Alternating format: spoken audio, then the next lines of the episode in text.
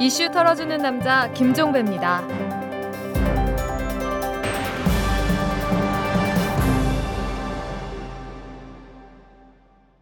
6월 28일 목요일에 보내드리는 이탈남입니다.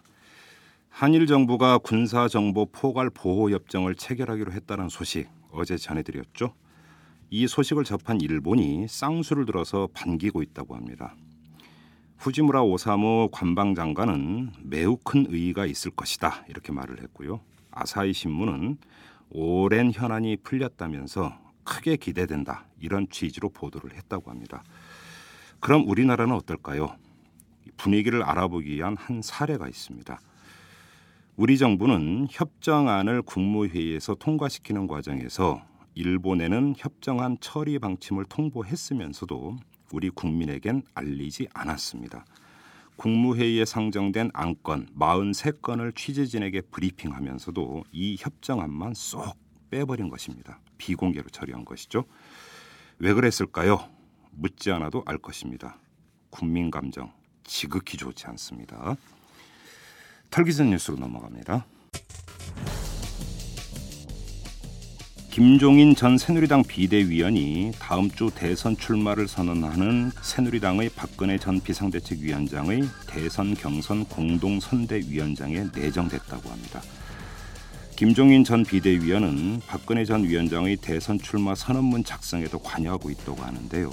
그는 대선 출마 선언문에 경제 민주화를 강조하는 내용이 포함돼야 한다 이렇게 주장한 것으로 알려지고 있습니다.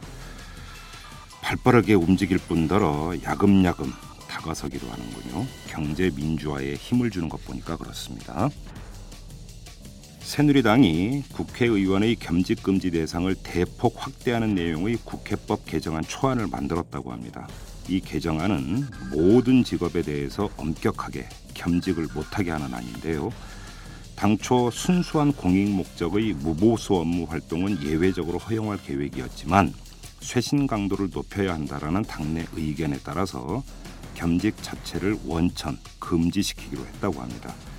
겸직 금지 대상에는 논란이 되어 왔던 변호사와 의사, 교수, 회사 임원은 물론 국무위원, 그러니까 국무총리와 장관도 포함시키기로 했다고 합니다. 그동안 국회의원을 하다가 장관으로 가게 되더라도 의원직을 유지했었는데 이를 특권으로 보고 못하게 막겠다 이런 계획이라고 합니다. 장관 겸직도 못한다란 바로 이 점이 눈길을 끕니다.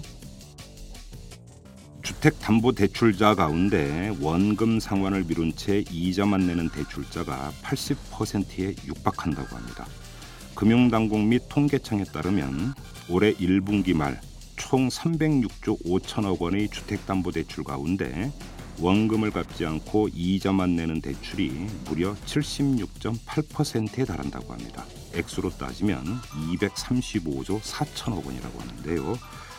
306조 원의 주택, 어, 주택 대출 가운데 내년까지 거치 기간이 끝나거나 대출 만기가 돌아오는 대출이 128조 원에 달하고 뭐 이는 전체 대, 어, 주택 대출자의 42%에게 원금 상환 시기가 임박한 것이다. 이런 얘기로도 해석이 된다고 합니다. 시한폭탄이 작동되기 시작했다 이렇게 보면 될 것 같습니다. 지금까지 털기전 뉴스였습니다.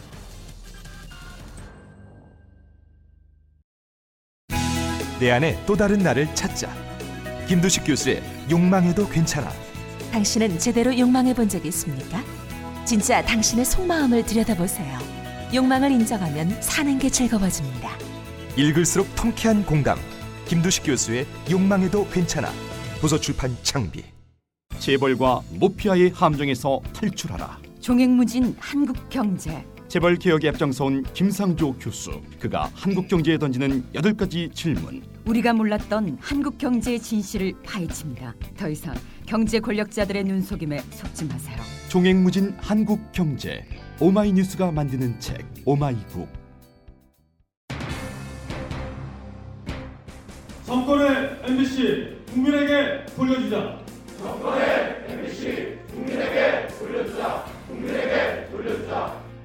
118명의 그 MBC PD나 기자들의 시체를 받고 아무런 일이 없었던 것처럼 국회가 들어가는 것은 문제가 있는 겁니다. 예, 여러 채널을 통해서 많은 대화를 했고 그 접점을 찾아가고 있다는 것만 말씀 올리겠습니다.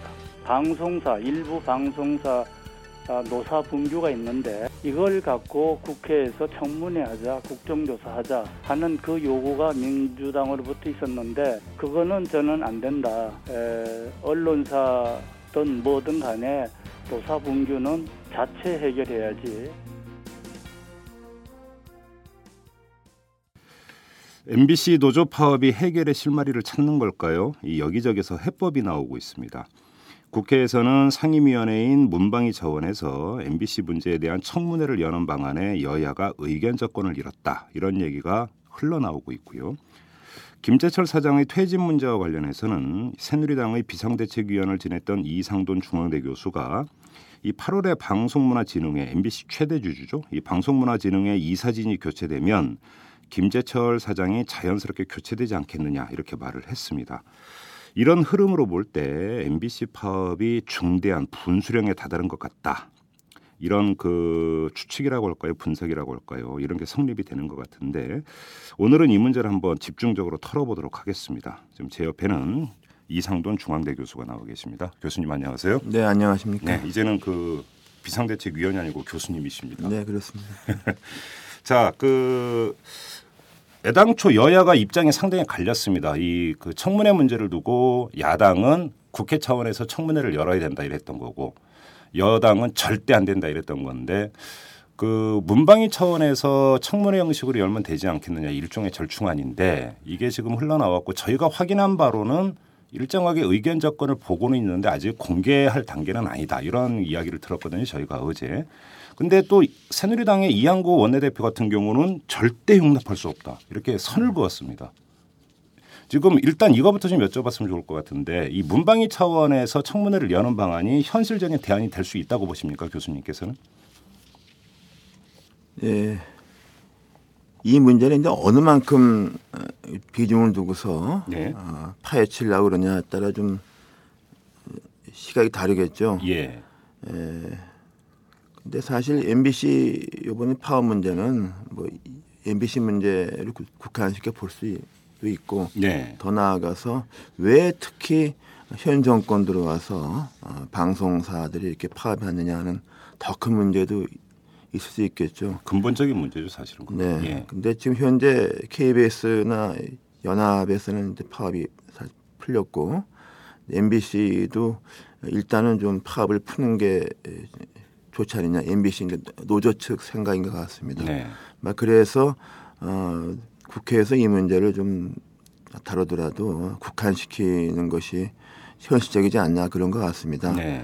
어, 그러나 그래서 현재로서는 이제 올림픽도 앞두고 뭐 파업을 좀 마무리하고 뭔가 좀 타협을 모색하기 위해서 이런 게 나온 것 같습니다. 음. 그러나 이제 더 나아가서는 어, 한국의 그 방송 음, 특히 공영 방송의 이제 구조 어, 문제 같은 거 예. 이런 것은 아- 아무래도 뭐 다음 정권에 또 한번 다루지 않겠습니까? 이건 사실은 좀 한번 손을 봐야 되는 그 문제인 것만은 분명한 사실입니다. 그런데 그건 좀 그 후순위 작업인 것 같고 이제 당장 직면한 과제는 파업 문제이니까 그다음에 이제 김재철 체제 문제니까 이제 이 이야기가 나오는 것 같은데 그러면 근데 지금 저희가 국회를 통해서 들은 바로는 의견 접근을 보고 있다고 하는데 이한구 원내대표는 절대 용납할 수 없다. 이게 그러면 이게 새누리당 안에서 엇박자가 나고 있다고 봐야 되는 겁니까? 아니면 이중 플레이를 하고 있다고 봐야 되는 겁니까? 이 발언을 어떻게 이해를 해야 될까요?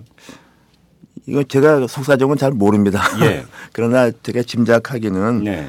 어, 현재 그 새누리당의 체제라는 것이 어떤 그 어, 그야말로 확실하게 그 이 지휘 체계가 가 있질 좀 못한 것 같습니다. 왜냐하면 중구난방이라는 겁니까? 뭐 중구난방이라보다도 예. 현재 그 황우료 대표를 중심으로 한 당 최고위는 어, 거의 한 달째 그 경선 그렇죠. 우리에 좀 잡혀 예. 있고 예. 또 이제 원내는 이제 사실상 이양구 원내대표가 이제 끌고 가고 있지 네, 않습니까요? 어, 그런데 이제 이양구 원내대표가 과연 이제 어느 만큼 소속 의원들의 의견을 좀 어, 수렴하고 파악하겠느냐 이런 음. 문제가 있겠고 예. 또 이양구 의원 자체가 어, 좀 과거부터 좀 2002년 대선을 치러본 한나라당 의원이기 때문에 예. 부한나라당 예. 좀 MBC에 대해서는 좀 선입견이 좀 안 좋게 돼 있지 않는가 합니다. 별로 안 좋게 본다 MBC를. 네, 그런 생각. 이제 제가 자- 접해본 사람 보면 2002년 대선을 좀 주도적으로 치러본 사람들이 대부분 좀 그 감정이 안 좋습니다. 그런 게 있는 것 MBC에 같습니다. 대해서요? 네, 왜요? MBC. 2002년 대선 때 뭐 MBC가 무슨 일을 했는데 그렇게 감정이 안 아마 좋습니까? 그 당시 그 김대엽 사건을 좀 다른 아. 방송에 비해서 김대 MBC가 좀 세게 다루지 않았나 싶습니다. 아 그겁니까? 네, 그리고 2002년에 그 대선 때그 그 불행한 사고를 당했던 그 여학생 뭐그 문제 아, 이런 이선희 교수님. 네, 그렇습니다. 예, 예, 이런 예. 것도 이제 물론 큰 사건이니까 방송은 다 다루죠. 언론은 다 다루죠. 근데 다뤄야 됐던 사건 아닙니까? 아, 물론 다 다뤄야 되는 사건인데 네. 이제 그 보기에 따라서는 좀 크게 보도했다. 딴 데보다 훨씬 크게 보도한 게 아니냐 이런 이런 피해 의식이 네. 좀 저는 좀 상당히 박혀 있다고 봅니다. 음, 네. 근데 그런 시선 자체도 상당히 정치적인 시선 아닙니까? 그러나 이제 그, 그 당시 그렇게 해서 아마 당해 보면은 그런 네. 생각 을 갖게 되겠죠. 그래요? 게다가 또 후에 이제 어그 탄핵 때도 어뭐 이제 그큰 사건이니까 당연하게 다 보도를 하겠지만은 예. 뭐그 중에서도 좀 MBC가 아좀좀 좀 그걸 좀 정서적으로 좀 증폭시켰다는 이런 정서가 네. 에, 구 한나라당 어? 좀 현재 나이가 드신 한나라당 의원한테 좀 음. 있는 것으로 제가 좀 이해하고 있습니다. 그러면 지금 그 이상돈 교수님의 분석에 따르면 새누리당 중에서 중진급 이상 되는 좀 그 연배가 있는 의원들 같은 경우는 MBC에 대해서 아주 그 감정이 안 좋다. 뭐 제가 이제 그렇게 그런 좀 구원이 있다고 생각이 됩니다. 제가. 아 그래요? 그래도 구원은 구원이고 풀어야 될 건 풀어야 되는 거 아니에요? 뭐 제, 제 말이 바로 그겁니다. 예. 그러면 그 이양구 이양구 원내대표의 의견이 어떠하든지 간에 문방위 차원에서 MBC 문제에 대해서 한번 집중적으로 점검하고 따져먹고 하는 것 자체 이런 과정은 반드시 필요하다고 보십니까? 아무래도 좀 필요하다고 봐야 되겠죠. 네. 그래도 이, 이 공영방송인데 예. 아, 그 KBS도 그렇지만 MBC는 파업이 굉장히 음. 오래됐고 예. 어, 사실상 그 이게 이제 사회 문제가 됐으니까 예. 뭐 짚을 짚어야 한다고 봅니다. 네. 그러니까 뭐 저 같은 경우는 이제 제 3자 입장에서 볼 때 이제 MBC 노조가 파업에 들어갔던 가장 근본적인 이유는 공정 방송 문제 아니었습니까? 네. 그럼 어차피 이제 방송의 공정성 이야기가 안 나올 수가 없는 거고 만약에 문방위 차원에서 논의가 시작이 된다면 그러면 지금 이상동 교수께서 전해주셨던 그 구원도 그래서 그 문방위 차원에서 논의하는 과정에서 한번 다 이야기를 하고 시각 차라든지 이런 것들 한번 확인해가면서 그런 방송의 공정성이 무엇이냐 뭐 잣대도 마련해 들어갈 수 있는 거 아닙니까? 충분히 논의 장은 열어놔야 되는 거잖아요. 그런 점에서도 네, 그렇죠. 근데 이제 이- 제가 아까 말씀드린 대로 현재 당면 어, 현안 문제는 제가 현 정권 들어와서 의 그렇죠. 문제가 되겠죠. 예, 예. 네, 이제 그걸 뒤집어 퍼가면은 사실상 이 공정방송 문제가 음. 2002년, 3년, 4년 때는 문제도 있지만 더 네. 거슬러 올라가면 이거 어떻게 되겠습니까? 80년대까지 가게 되면 끝, 끝이 없는 얘기입니다. 이것이. 예, 그렇죠. 네, 그래서 이것은 어, 과거에 뭐 이- 이런 문제들이 다 있지만은 네. 제가 보기엔 역시 에, 그 당면 문제는 네. 왜 어떻게 해서 어, 현 정권 들어와서 바- 그 비판 언론 네. 또 특히 이제 MBC 같은 공영 방송과 정권이 이렇게 이런 상황에 왔는가 하는 네. 거, 뭐 그걸 한번 검토해야 한다. 검토해야 아, 물론이죠. 생각합니다. 그리고 또 MBC 노조 파업의 결국은 그 해결의 가닥을 잡느냐 안 잡느냐의 핵심적인 문제는 역시 김재철 사장의 진퇴 여부입니다. 근데 관련해서 이상돈 교수께서는 며칠 전에 그 이제 8월에 그 MBC 지분의 70%를 보유하고 있는 최대 주주가 이제 방송문화진흥회인데 이 방송문화진흥회가 이제 아홉 명의 이사로 구성이 되어 있고 근데 아홉 명의 이사를 추천하는 것이 이제 여야가 각각 세 명씩 추천하고 정부 방송통신위원회에서 세 명을 이제 그 추천해서 아홉 명으로 구성이 되는 건데 이 문제와 관련해서 이상동 교수께서 어떤 말씀을 하셨냐면 새누리당 추천 몫인 세 명의 이사진 새로운 이사자 이사진이 들어가면 이들이 캐스팅 보트를 쥐지 않겠느냐. 그러니까 이 이야기를 좀 약간 확 그러니까 해석을 하면 김재철 사장이 새로운 방문진 이사진이 꾸려지고 나면 퇴진 당할 가능성이 높다 이런 취지로 말씀을 하신 걸로 지금 언론 보도는 나오고 있는데 어떤 차원에서 그런 말씀을 하신 거예요? 네, 이거는 사실은 뭐 제가 이렇게 뭐 생각한 건 아니고 예. 뭐 이제 이, 이런 문제 관심을 갖고서 좀 이, 이- 이런 사람 몇 사람 여러 사람 만나니까 예, 그 이런 의견이 많아요. 현 김재철 사장이 과연 임기를 가겠느냐. 네. 어, 그렇게 되면은 명예롭게 물러갈 수 있는 계기는 8월 이제 그때다. 방, 문진 이사님 교체할 때 때 자연스럽게 에, 물러가고 세술은 세부대에 네, 담는 세- 차원에서 세두고 그걸 갖다 이제 말한다면 그게 이제 소위 말해서 윈인이라고 얘기를 했는데 네. 저는 사실은 좀 그런 부드러운 그, 그 이행 과정이 있을 수 있는가 했는데 네. 이것이 그냥 바깥에 보여드기는 막 경질로 그냥 확 비쳐 음. 버린 면이 있습니다. 네. 근데 이거는 사실 좀 많은 음, 많다기보다 숫자가 많다는 게 아니라 제가 만나는 사람 좀 저한테 한번 관심을 가져보라고 하는 사람들도 이- 이렇게 12월까지 이제 갈 수는 없는 것이다. 아, 하지만 그런 계기가 있다면은 네. 이때 계기가 있다 이런 음. 것을 좀 에, 알아주면 좋겠다. 뭐 예. 이런 권고도 제가 받았습니다. 그러면 여러 사람을 만나서 그런 그 권고를 받았다고 말씀하시는데 그 여러 사람이라고 하는 게 새누리당 안에 있는 인사들을 의미하시는 겁니까?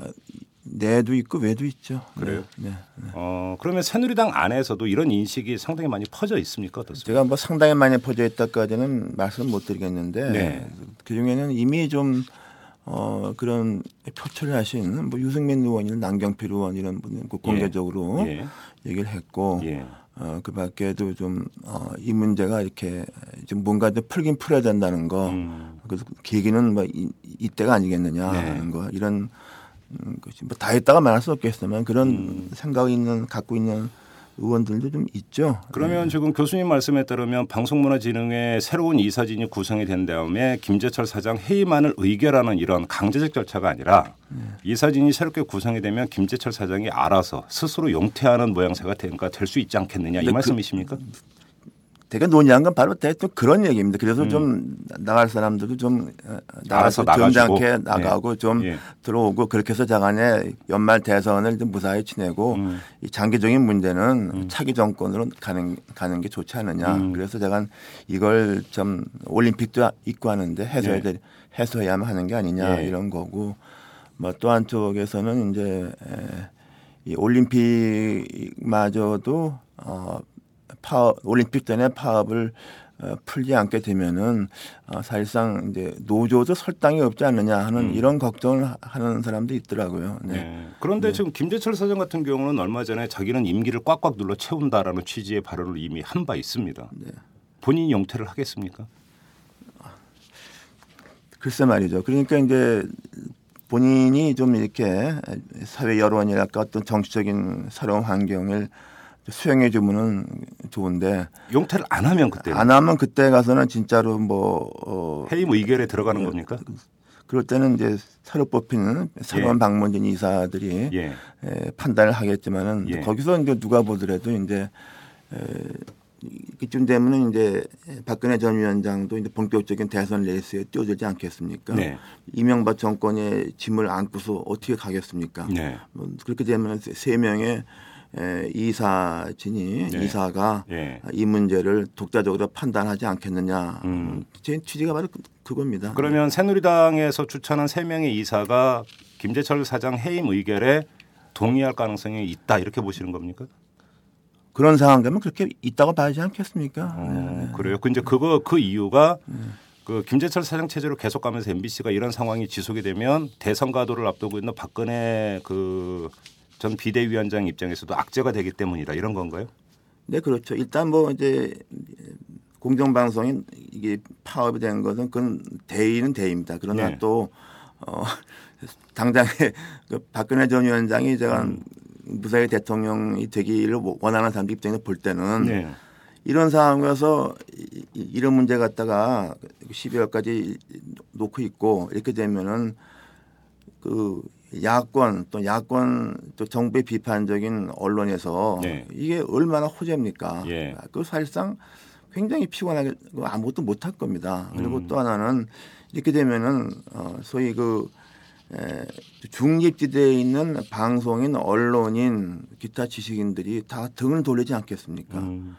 이거보다 더 큰 악재는 더 없다고 봅니다. 네. 사실 선거에서 제가 볼 때 미디어가 70% 아닙니까요? 네. 예?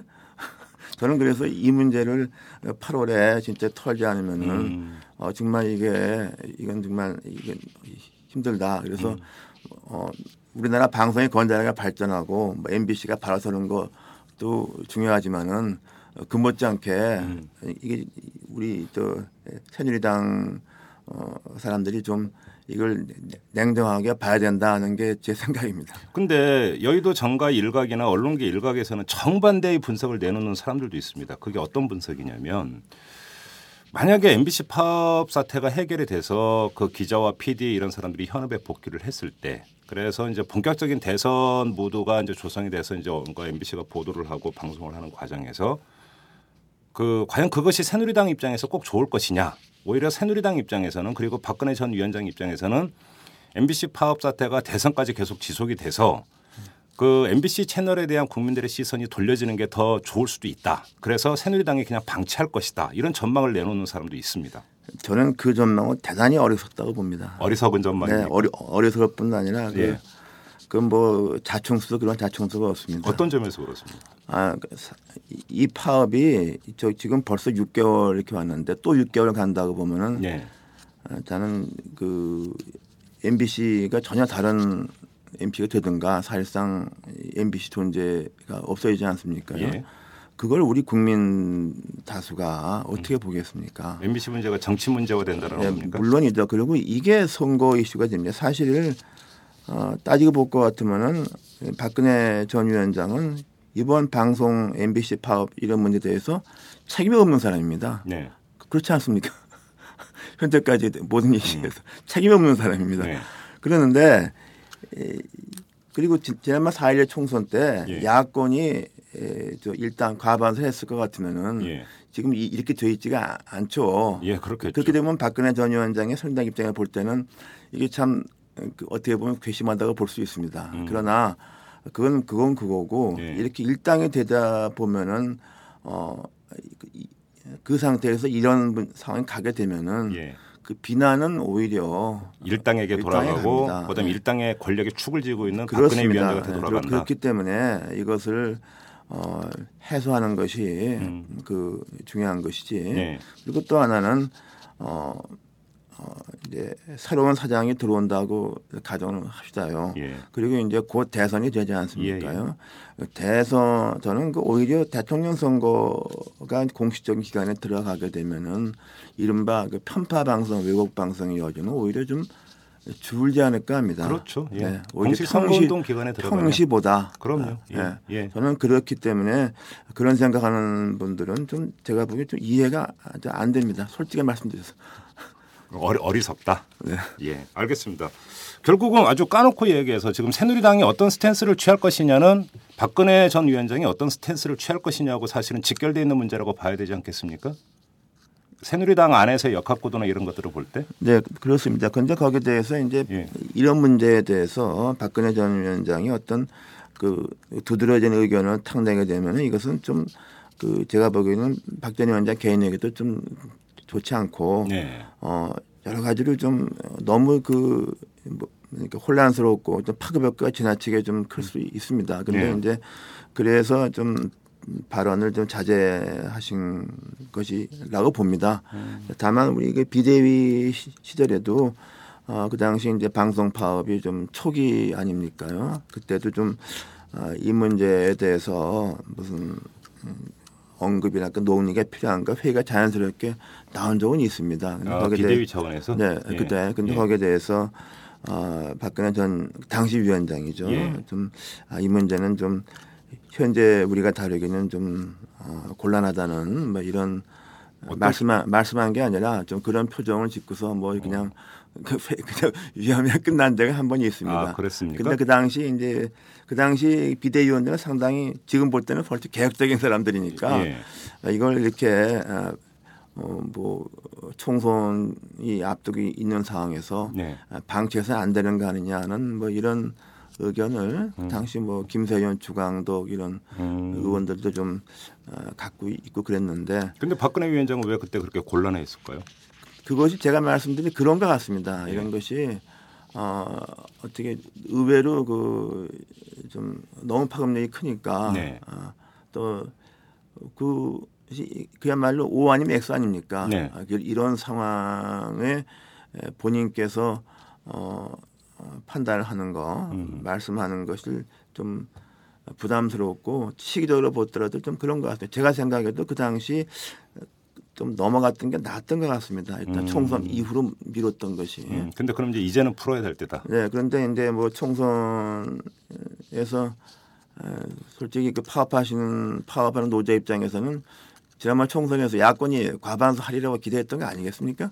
그러면 자동으로 해결됐겠죠. 상당수가 그렇게 그렇게 전망을 생각했죠. 했죠. 예. 이렇게 돼- 했는데 이 뜻밖의 사태가 발생했기 때문에 네.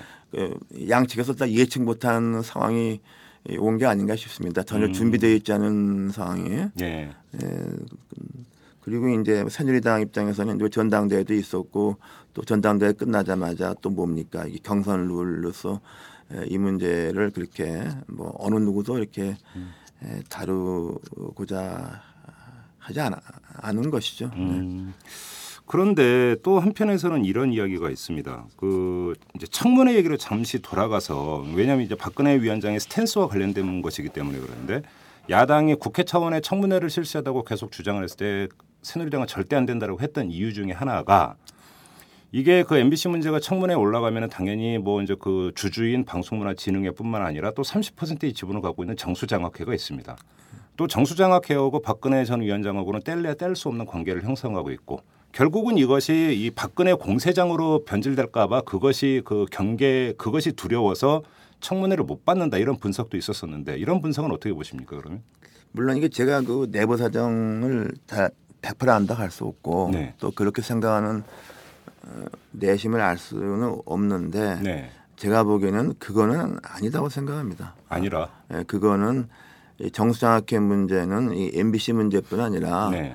이- 이게 벌써 몇 번 불거져 나왔고 부산일보 문제에서 집중적으로 몇번 또. 음. 해명을 했고 앞으로 또 닥쳐오지 않겠습니까? 이거 예. 아니라도 예. 저는 그거는 아니라고 보고 예. 어, 그 박근혜 전 위원장 이 문제에 대해서 어, 계속 좀 침묵을 해왔기 때문에 네. 뭐 이런 것을 좀 스스로 아전인수격으로 해석했던 사람들이 네. 에, 입장이 말하자면은 현행대로 가는 것이 좋다고 생각했던 사람들과 좀 공유의 좀 의견을 같이 해서 네. 그런 게 아닌가에 저는 거기에 도 무게를 두고 싶습니다. 그래요. 자 그러면 이렇게 여쭤보겠습니다. 박근혜 위원장의 스탠스가 어떤 거냐가 아니라 네. 박근혜 위원장이 어떤 스탠스를 취해야 된다고 보십니까? 이성근 저- 교수께서는. 저는 이게 제일 좋은 게 좀 자연스럽게 해소가 된 게 제일 좋죠. 아 물론이죠. 물론이죠. 예. 근데 그게 안 되지 않습니까? 그게 안 되니까 문제인 거죠 지금. 안 되니까 예. 안 되고 더 이상 이제 기회도 없고 네. 기회는 이제 8월 방문진의 어떤 변화가 오는 계기 아닙니까? 네. 뭐 그런 박근혜 전 위원장도 아마 그런 계기에서 좀 해소가 됐으면 하는 어, 생각을 하고 계시지 않겠는가 저는 음. 짐작을 합니다. 그래요. 네. 아, 그렇게 짐작하시는 근거가 있습니까? 혹시 근거라, 정황이라든지. 근거라 기보다 근거라기보다도 네. 그 사실 이 문제가 이 문제에 대해서 음, 본인이 책임질 일이 하나도 없습니다. 그래요. 근데 지금 네. 그렇게 전망하셨는데 박근혜 위원장이 며칠 전에 MBC 문제를 한번 언급한 적이 있습니다. 네, 그렇습니다. 이제 크게 요지가 두 가지였는데 하나는 징계 사태까지 간 것은 참 안타까운 일이다라고 이야기한 네. 게 하나가 있고 그럼에도 불구하고 이것은 노사 자율로 풀어야 된다라는 취지의 또 이야기를 네. 했습니다. 노사 자율로 풀어야 된다는 이런 이야기에는 개입하지 않겠다라는 뜻이 담겨 있는 거 아닙니까? 네, 그런 것도 있는데요. 제가 네. 그래서 평화 방송 인터뷰 때 이제 처음에 좀 얘기한 게 그런데요. 어떤 신문, 이른바 보도신문 중에 하나가 네. 박근혜 전 위원장의 발언을 갖다가 아, MBC 사태는 안타까운 일이라고 이렇게 뽑았었어요. 전 그래서 이건 잘못된 거다. 예. MBC 사태가 안타까운 것하고 징계 징계- 사태가 예, 안타까운 징계 건 사태라고 그러죠. 하늘과 땅의 차이가 있습니다. 예. 네? 아, MB 사태 안타까움은 아, 구계자 입장에서 보면 어느 도 하지만은 징계 사태가 안타깝다는 것은 이건 징계가 지나치다는 말이 아니겠습니까? 음. 그렇게 해석을 해야 되겠죠. 예. 어, 그래서 이제 그런 어, 발언 계획이 나오는 것도 이제 뭐 사실은 이 문제를 가지고서 기자들이 만날 때마다 그 질문을 했습니다. 근데 거기에 대해서 좀 음. 피하고 그랬는데 음. 아마도 이- 이게 거진 좀 임계점에 달해 있고 그 특히 뭐 최승호 PD 등 해고 같은 문제 예. 다시 한번 크게 나지 않았습니까? 예. 뭐 이런 것 때문에 이제 평소에 갖고 있던 생각이 이렇게 좀 나타난 거로 생각합니다. 네. 예.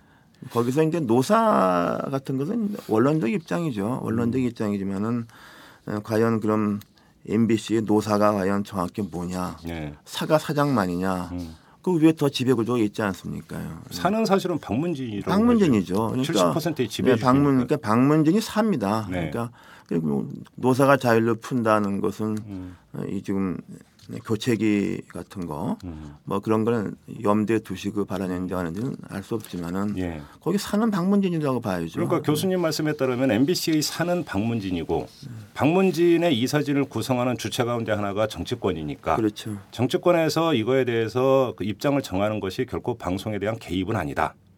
이런 그 요지가 되는 건가요?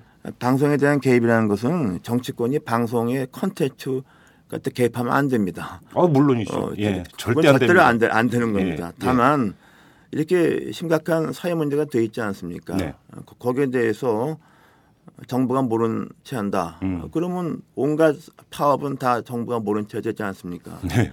아, 그건 논리에 맞지 않습니다. 음. 근데 관련해서 이양구 새누리당 원내대표는 전혀 다른 얘기를 한 적이 있었는데 사장을 물러나게 하는데 정당이 왜 끼어드느냐 지금 뭐 정부가 개입하면 낙하산이니 뭐니 욕하는데 이게 말이 되느냐 이런 취지로 이야기를 했습니다. 그럼 이양구 원내대표 이런 논리에 대해서는 어떻게 생각을 하십니까? 저는 좀 이해가 안 되죠. 동의하지 않습니다. 예. 네, 동의하지 않. 왜냐 그러면 그것은 어, 예를 들어서 뭐 SBS가 파업했다면 그 말은 마- 맞는 말입니다. 네. 아 그건 민영 방송이니까. 민영 방송. 하지만 민영 방송이 파업했다 하더라도 예.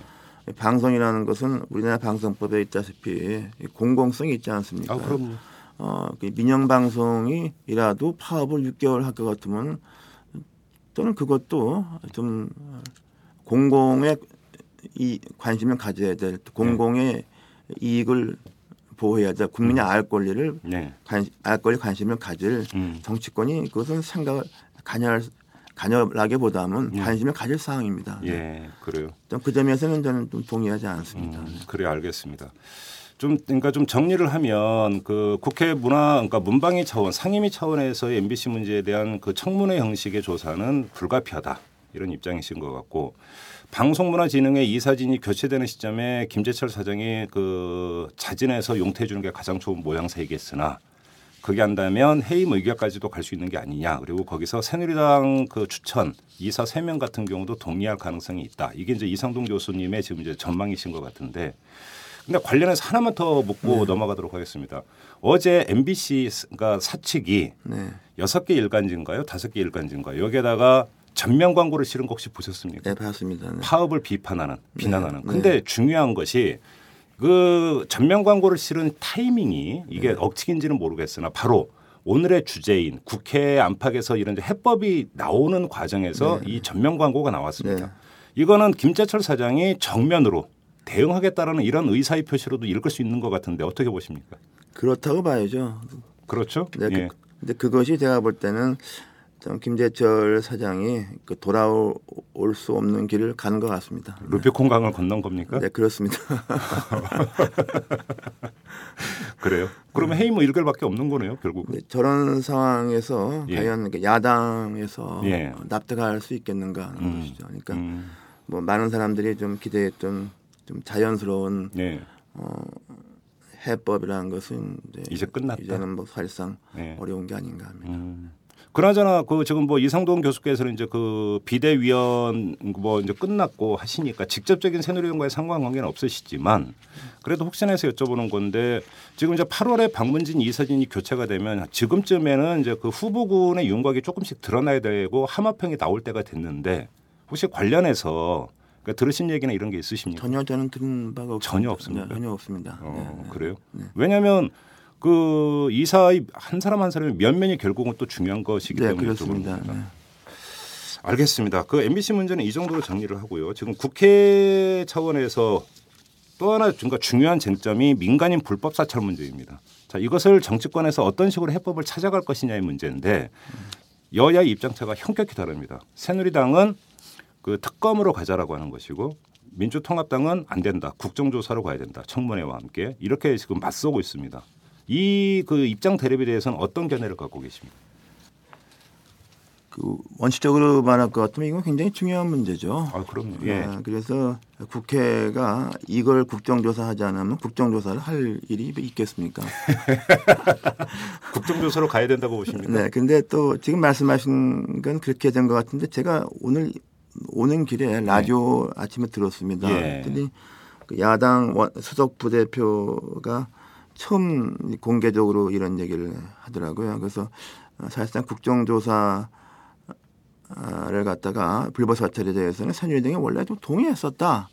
그러니까 아, 그래요? 마쿠- 마쿠에서? 네, 마쿠했는데 그 나중에 이, 이 말을 바꿔서 예. 그렇다. 뭐 이, 게 오늘 처음 나온 얘기라고 오, 나왔습니다. 좀 사실관계를 좀 확인해 봐야 되는 네, 상황이에요. 오늘 아침에 제가 MBC 그 예. 라디오에서 예, 예. 그런 얘기 를 들었습니다. 예. 그래서 뭐 그거 보- 그 얘기를 들을 것 같으면은 새누리당 내부에서도 어 이거 국정조사 주장을 받아야 되는 거 아니냐는 음. 뭐 이런 시각도 있는 것 같습니다. 그러면 특검이 아니라 국정조사로 가야 된다고 판단하시는 이유는 어떤 겁니까?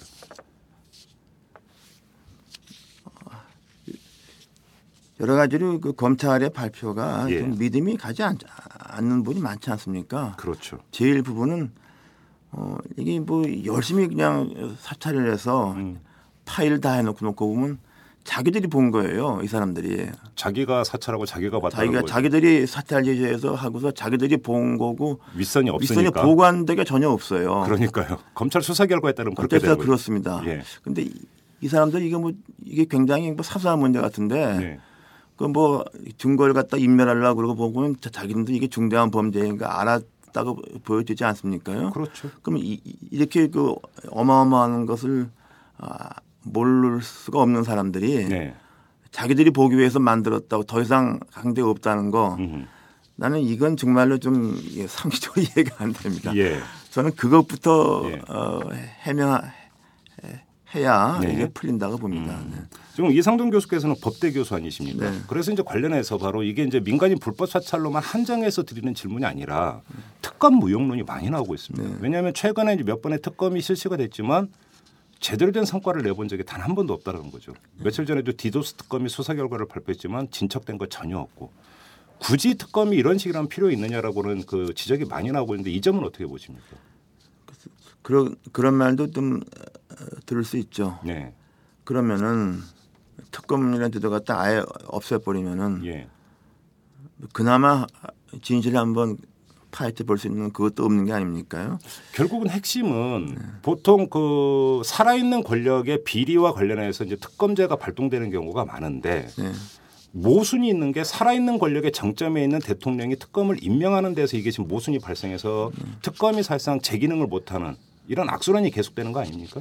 네, 그런데요. 예. 그 우리 헌법이 말하고 있는 권력 분립 그 때문에 네. 에, 특검은 추천을 받지만은 제가 임명은 대통령이 하게 돼 있죠. 그건 어쩔 수 미국도 없는데 그렇습니다. 대통령의 임명 절차는 그냥 요식 절차로만 남겨둘 수는 없는 거죠. 저처럼만 어, 해야 이제 이게 취재 맞는 거죠. 그렇죠. 예, 예. 그리고 제가 보기엔 더 중요한 문제는 어 이게 우리나라의 특검이 그나마 좀 작동했던 것은 김영삼 대통령 당시에 김현철 특검 아닙니까요? 네. 어 그런 어 경우 보더라도 과연 이 문제를 정말 어떤 사건을 소신껏 파헤칠 수 있는 사람을 임명을 하고 네. 그 충분한 그 인력이랄까.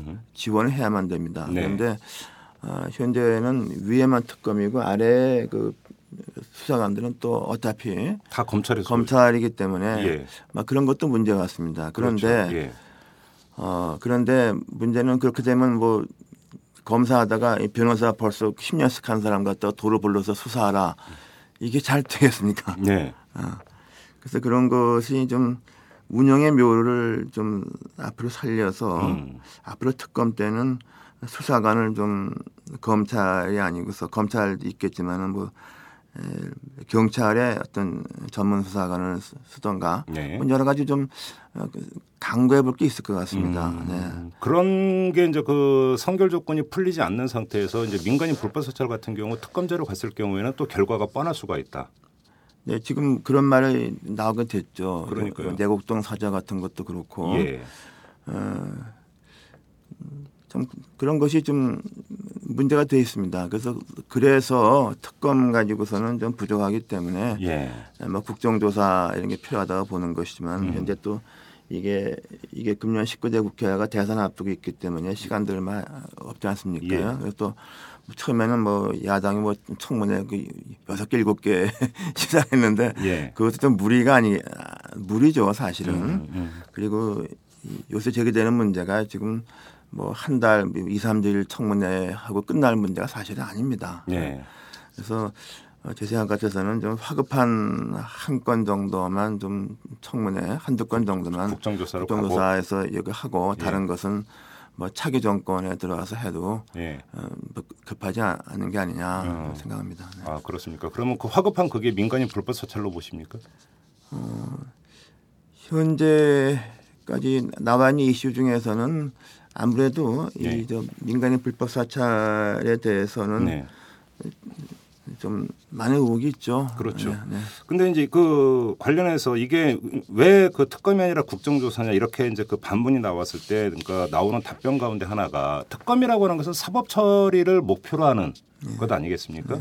물론 당연히 사법 처리가 돼야 되는데 그것 말고 지금 민간인 불법 사찰 건 같은 경우는 그 지금까지 드러난 것을 보면은 국정 시스템이 완전히 사선에 의해서 움직여 들어가면서 네. 말 그대로 엉터리로 운영이 됐다라고 하는 거니까 이건 국정 시스템과도 관련돼 있는 것이고 이런 점에서 바로 이제 국정조사 사항이다 이제 바로 이런 이야기가 나오는 건데 문제는 여기에 있습니다. 국정조사가 실시가 된다 하더라도 수사권이 발동이 되질 않습니다. 그래서 국정조사가 사실은 전가의 보도가 될 수는 없죠. 그러면 국정조사 이후에 그러면 2단계로 특검을 갈 것이냐 또 나중에 또 이 문제가 또 불거질 수가 있습니다.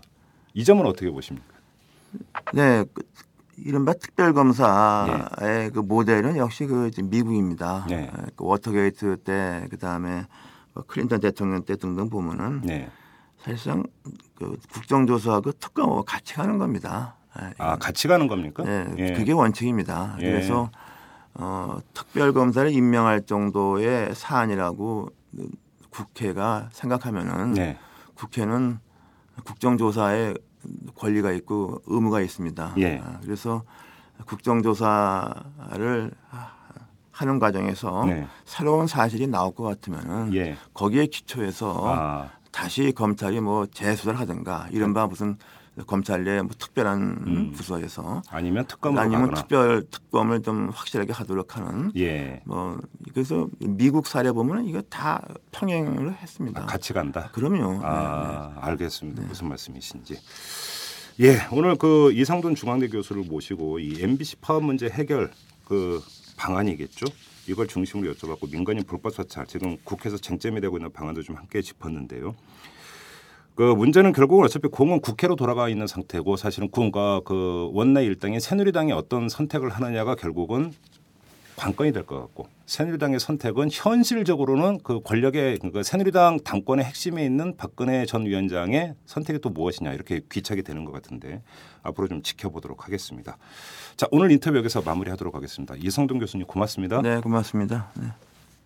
글로벌한 사회에 글로벌한 기사만 봐도 머리가 아프다는 당신. 경제를 이해하고 싶지만 골치만 아프다고요? 아빠와 딸이 함께하는 최진기의 인문학 특강 시즌 2로 업그레이드 됐습니다. 경제학에서 철학, 전쟁사, 버블쇼크까지 팟캐스트 인문학 강의 1위. 지금 오마이스쿨에서 만나보세요. school.oma이뉴스.com 오마이뉴스 대표 오연호입니다. 이슈 털어주는 남자 이털남 마음에 드시나요? 응원하는 방법이 여기 있습니다. 이털남을 만들고 있는 오마이뉴스의 10만인 클럽 회원이 되어 주십시오. 한 달에 만 원으로 참 언론을 키워가는 기쁨을 누리실 겁니다. 오마이뉴스 메인면 왼쪽 상단에 있는 10만인 클럽 버튼을 누르시고 직접 회원으로 가입하시거나 733-5505로 전화 주시면 담당 직원이 안내해 드립니다. 여러분께서 이털남과 오마이뉴스의 배우가 되어 주십시오.